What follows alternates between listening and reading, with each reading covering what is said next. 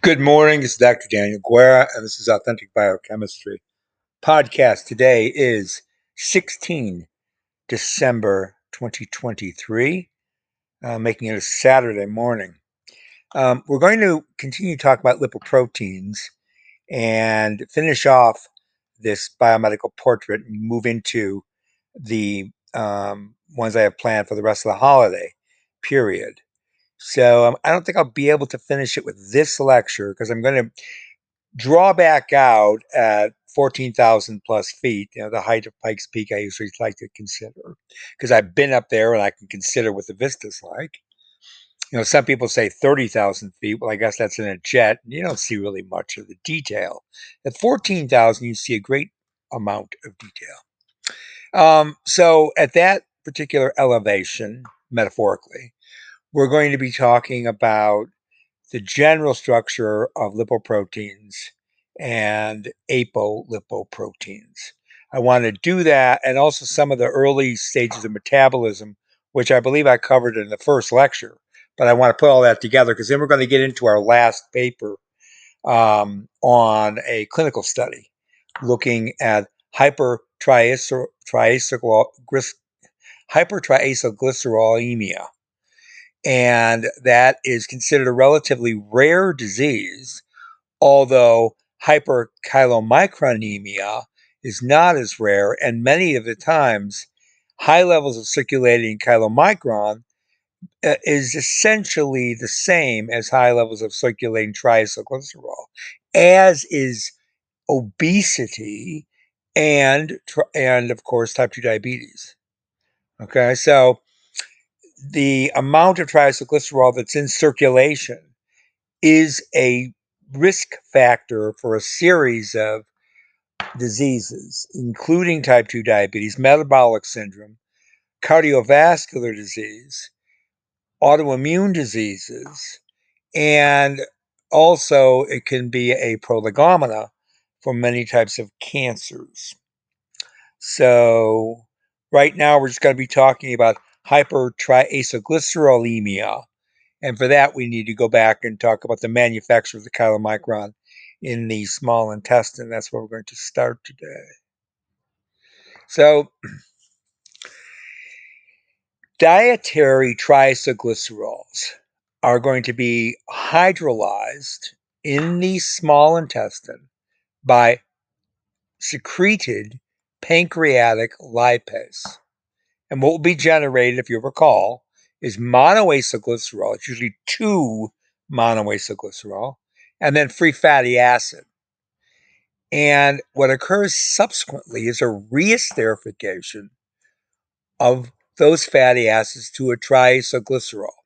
And that happens in the intestinal mucosal cells, specifically assembled in the endoplasmic reticulum, along with other lipids such as phosphoglycerolipids, sphingolipids, and cholesterol.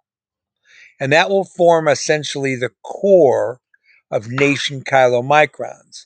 That's also where you're going to start having the associated aggregation with apolipoproteins. Okay, so it's going to be an endoplasmic reticulum, Golgi secretion pathway. And once the chylomicron is generated, the major apolipoprotein will be B48. Remember, B48 comes from one gene, and the initial product after transcription translation is B100. Now, B100, that particular expression of that gene is in the liver. So B48 is essentially a proteolytic degradation product, which occurs in the intestine.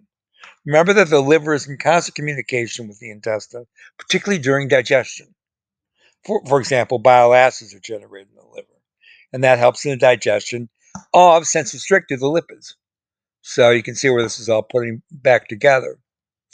So after the completion of the lipoprotein assembly, which essentially happens in the Golgi, the nascent chylomicron is secreted into the interstitium of the intestinal villi.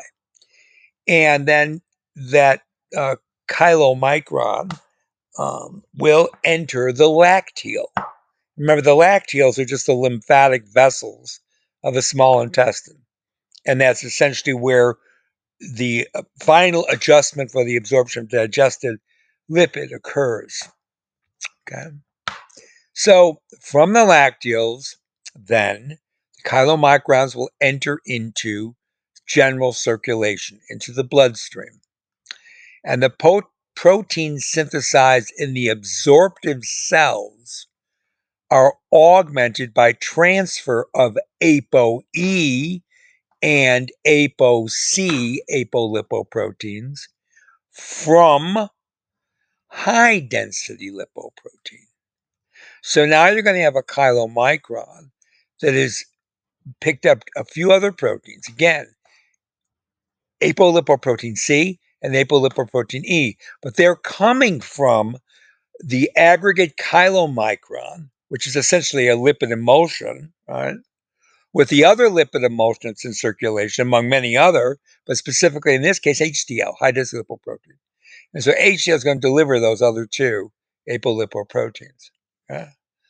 So chylomicron catabolism then takes place in extrahepatic tissues, obviously. This is where most of the triacylglycerol is hydrolyzed by lipoprotein lipase. And remember the complexity of lipoprotein lipase, how it is synthesized, it is secreted, it can be inhibited by a series of proteins, some of which are associated with the chylomicron, some of which are only associated with different tissues, right? Such as the heart muscle versus the cardiac muscle versus the adipose tissue. Remember all that discussion. So once the lipoprotein lipase starts removing fatty acids, you generate then the second phase of chylomicron transit in circulation, and it's going to now be called a chylomicron remnant. Okay? Now there are receptors on the surface of the hepatocyte. Now, by the way, these remnants are still going to have some of the cholesterol. And I should remind you that the cholesterol is going to be in the form of cholesterol esters. So they're going to be esterified with fatty acids. Okay? So the chylomicron remnants are going to be slightly enriched because of the removal of some of the fatty acid with cholesterol esters. You understand why I would say enriched? Because just talk about mole percent. You've lost some of the mole percent of the triacylglycerol because you removed some of the fatty acid. And because of that, you see, you're going to have a higher mole percent of all the other lipid classes, one of them being cholesterol esters. So just call them CEs for short for now. So the cholesterol now docking with the chylomicron remnant in the hepatocyte can be deesterified by cholesterol esterase, and that cholesterol can be used directly for bile acid synthesis in the liver, which can then be secreted and eventually be transited to the small intestine, right, to help generate the emulsive process, generating that initial phase of lipid digestion. All right? Okay. So that's the first key feature I want to talk about. Now, about lipoproteins, okay? You have to understand that there are a series of them. We told you there's a B class, which includes just really two, B48, which is in the intestine, and also it's found in the liver, and then B100, okay, which is pretty much only in the liver.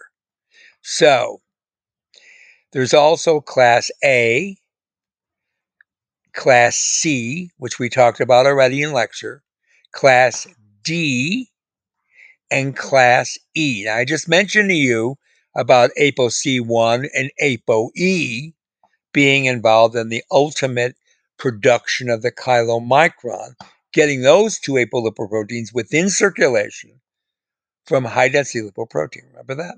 Okay. Now you start to see the complexity of all the lipoproteins, because we already talked about VLDL, VLDL remnant, IDL, and we talked a little bit about LDL, small LDL with high density, right? Which means very little triacylglycerol. Remember, density and triacylglycerol concentration in association with the aggregate lipoprotein are an inverse relation. Right? Of course, it's all about buoyant density. So the lipoproteins are present in blood plasma, and they vary in size, but also in buoyant density. And what they are in terms of chemistry is a microemulsion. So the particles are somewhat spherical. They have a central core of triacylglycerol, which is a nonpolar lipid, neutral lipid, if you will. But also there's in that core of the lipoprotein is where you find CE, cholesterol esterase, also essentially nonpolar lipids. Remember, the more polar lipids would be the phospholipids, and to some degree also some of the sphingolipids. Right? Of course. Now, the surface monolayer of the chylomicron and lipoproteins in general is going to be the phospholipids, and then an assortment of non-associated apolipoproteins. Unesterified cholesterol is also found on the surface monolayer of the lipoproteins. But with increasing particle size, it distributes progressively into the core of the lipoprotein. Okay. Now, small amounts of nonpolar lipids also contribute to the monolayer in accordance with their hydrophobicity or their phase solubility. Right? Most of the protein components of the monolayer, as with the phospholipids, are amphipathic. So you know most of the apolipoproteins have a great deal of transmembrane domain. That transmembrane domain is going to be aliphatic. Okay? And because there's the aliphatic region, and because I'm telling you that these proteins are also amphipathic, which means they're going to have a hydrophobic region and a hydrophilic region, you're going to have a mixture of those two domains in the apolipoproteins. And that will also allow them to migrate within the chylomicron microemulsion according to their solubility, either in aqueous or in lipid. Okay? So their level of hydrophobicity will put them closer to the core. Their level of hydrophilicity will put them closer to the exterior of the lipoprotein. Okay? So this is all driven by hydrophobic interactions. So the fatty acyl chains and the nonpolar amino acid side, our groups, right, are going to be excluded entirely from the aqueous environment, just to maintain the free energy of the system. Okay. So now, with the exception of the B apolipoproteins, the other apolipoproteins, together with unesterified cholesterol, are somewhat water-soluble. And they can exchange, just like we just saw with the C apolipoproteins, between lipoprotein particles, like with the HDL going to the chylomicron. And also not just with lipoproteins in circulation. Those apolipoproteins can also exchange with multiple membrane surfaces. Okay? So you have phospholipids and nonpolar lipids, and they have very small potential for exchange, but they may be transferred as well between lipoproteins, but there it's facilitated by a transfer protein. such as a phospholipid transfer protein, so-called PTP, okay? So there are proteins which will specifically relocate these phospholipids from one lipoprotein microemulsion family to another in circulation. Now, the specificity of that movement of phospholipids has a great deal to do with their hydrophobicity, but also with their affinity for the transfer protein. And so that's why the specificity of the transfer proteins are important. And this is how the ultimate lipid composition of the lipoproteins is determined because of these transfer proteins, and then overall because of the hydrophobic effect. Okay. So most of the apolipoproteins have what are commonly called repeat amphipathic helical regions. And so you have apolipoproteins A1 and A2, A4, C1, C2, C3, and E are all found within this sort of domain chemistry. All those apolipoproteins belong to a multigene family where the coding regions are composed indeed of tandem repeats of some 11 codons. So that suggests that these genes may have arisen via duplication of the domains from some primordial gene. Okay? It doesn't mean that we have the evidence for that. It's just suggestive of that.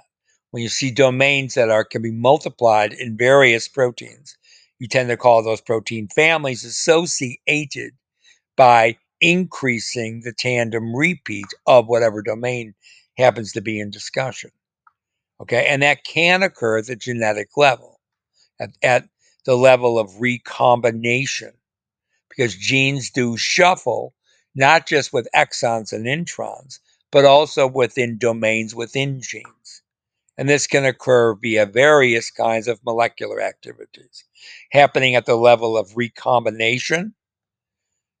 So we'll go into that all later, because I'm going to do a lot of lectures on DNA recombination in the new year, because I want to set you up for an understanding of modern molecular techniques in knockout technology. I think there's a lot of misinformation out there, and I want to make sure I cover that in the new year, because a lot of homologous recombinatorial research goes into making knockouts in animal model systems, and some of that can be misinterpreted as to whether or not actual gene ablation has occurred.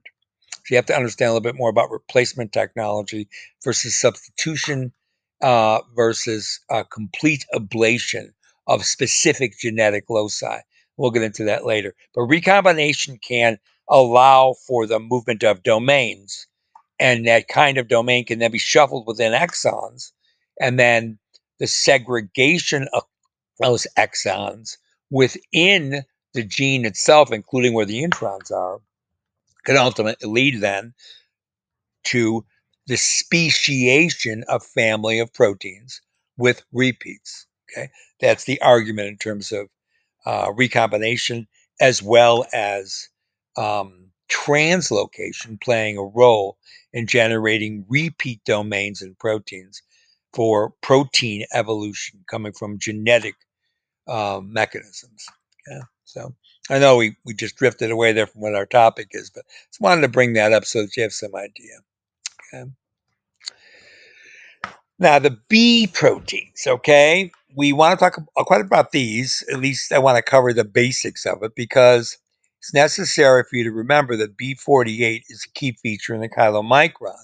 And why we're all interested in the chylomicron is for obvious reasons, is because we're talking about triacylglycerolemia, hypertriacylglycerolemia. So from that component, you understand that if you have high levels of triacylglycerol, you have to look at which lipoproteins are trafficking triacylglycerol, because triacylglycerol, being a neutral lipid, highly hydrophobic, is not going to be found in circulation unless it's in association with a lipoprotein fraction. Okay. So the B apolipoproteins, the two main ones, this is pretty simple to remember, is B100 and B48. They are the largest of the apolipoproteins in terms of mass. And again, I mentioned before, they're the product of a single gene. And they derive their lipophilicity or hydrophobicity from stretches of hydrophobic amino acid domains. And they generate what's called an amphipathic beta structure. That's a secondary structure, of course. Okay? So APOD, which is a member of the alpha 2 mu globulin gene family, which also includes, by the way, retinol binding proteins, and the cholesterol ester transfer protein, that's known as CETP, and that possesses no other known familial associates, also contain many nonpolar amino acids. So the reason I brought that up, the failure of an apolipoprotein B to transfer between lipoprotein particles is apparently related to the large number of nonpolar amino acid side chains that penetrate the surface monolayer. So the smaller ApoD protein and the CETP, the cholesterol ester transfer protein, have relatively low affinities for lipoproteins, and therefore they're dissociated during ultracentrifugation. So that has to be kept in mind too, because they do associate in vivo, but when these apolipoproteins are fractionated out via ultracentrifugation, those proteins can be lost because they're on the surface. Now, we've said about this many times, it's reminding you, the density of lipoprotein particles is inversely related to their size. And that reflects the relative amount of low density, nonpolar core lipid and high density surface polypeptide. Okay.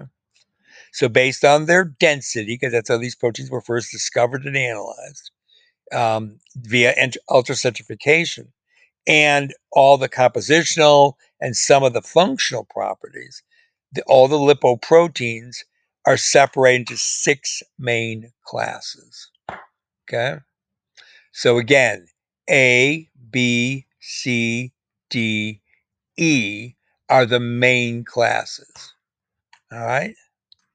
Now, there's only 5 there, but some of the other apolipoprotein fractions can be derivatized from that group of 5. All right. Now, the 2 largest classes contain mainly triacylglycerol in their core. They are the chylomicrons secreted from the enterocytes. That's where the B apolipoprotein is primarily or exclusively going to be B48. The VLDL, which of course I told you was secreted by the hepatocyte, that's primarily ApoB100. Now, the 2 smallest of all the lipoprotein classes, and therefore the most dense, is the low-density lipoprotein and high-density lipoprotein. Even though it's called low-density lipoprotein, it's far more dense than the chylomicron, or the very low-density lipoprotein, or the intermediate-density lipoprotein. You understand? Yes. All right. Now, LDL and HDL, have high levels of cholesterol esters. And they're not secreted directly from cells, but they're produced within the plasma.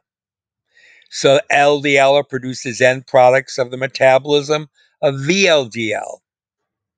And components of high-density lipoprotein are secreted with chylomicrons and VLDL and also they occur independently, HDL that is in circulation, as an HDL precursor. Now, the intermediate density lipoproteins, the IDLs, contain pretty high amounts of triacylglycerol plus cholesterol esters at the core, of course, and they're produced, obviously, during the conversion between VLDL to LDL. Right? Okay. Now, in certain pathological states, pathophysiological states, lipoproteins with different structure, that's what I'm getting to here, the so-called lamellar lipoproteins can be described. Now, they lack completely or almost completely that nonpolar core. So they're primarily a bilayer of lipids and proteins. So they actually function like a micelle, right? Like a closed membrane micelle. Remember, most membranes have proteins fractionated within the lipid matrix. So this is similar kite, okay? And they can occur in circulation as discs and as vesicles, as I just said. Now, in the discs, the amphipathic apolipoproteins comprise what's known as a peripheral annulus. And those particular particles occur in familial lecithin cholesterol acyltransferase deficiency. Now, lecithin is another word, common term, for phosphatidylcholine, the phosphoglicerolipid known as phosphatidylcholine, right? So, in people that have LCAT deficiency, that's lecithin cholesterol acyltransferase deficiency, you're going to find these particles, these amphipathic apolipoproteins making it a peripheral annulus.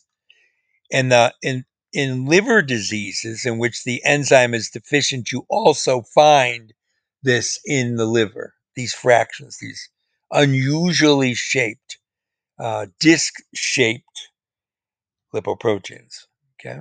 And they can be the result of LCAT deficiency, right? So it has to do with the segregation, the movement of those lipids around the various apolipoproteins, right? The subclass of these lipoproteins may well be the precursor form of nascent high-density lipoprotein, especially as they occur in the hepatocyte. Okay. Now the vesicles, remember that's the other sort of unusual lipoprotein, micelles I call them. They're composed of a bilayer with the apolipoprotein primarily adsorbed on the surface. Now, adsorption means on top of rather than absorption, which means within, right? So they're adsorbed on the surface. And in diseases associated with biliary obstruction, those lipoproteins, which sometimes in the literature, the earlier literature, were called lipoprotein X, are formed as a result of the reflux of biliary lipids directly into the blood. Okay. Now, all that's linked to LCAT deficiency. So I think that's all I want to say right now. I'd love to give you all the molecular masses of all the apolipoproteins. It's sufficient for you to know that the B lipoproteins are have the highest mass. Okay. So B48 is about 240,000 Daltons, whereas B100 is about 512,000 Daltons. So these are very large proteins. Okay. Now we can talk about a paper. A paper was published in the Journal of Clinical Lipidology back in 2022, the summer before last. So in the summer of 2022. And this paper particularly wants to look at hypertriacylglycerolemia, which for short you can simply call HTAG. Sometimes you'll see it in literature as HTG. Okay. And of course, because of high levels of circulating triacylglycerol, it is going to be a risk factor for cardiovascular diseases.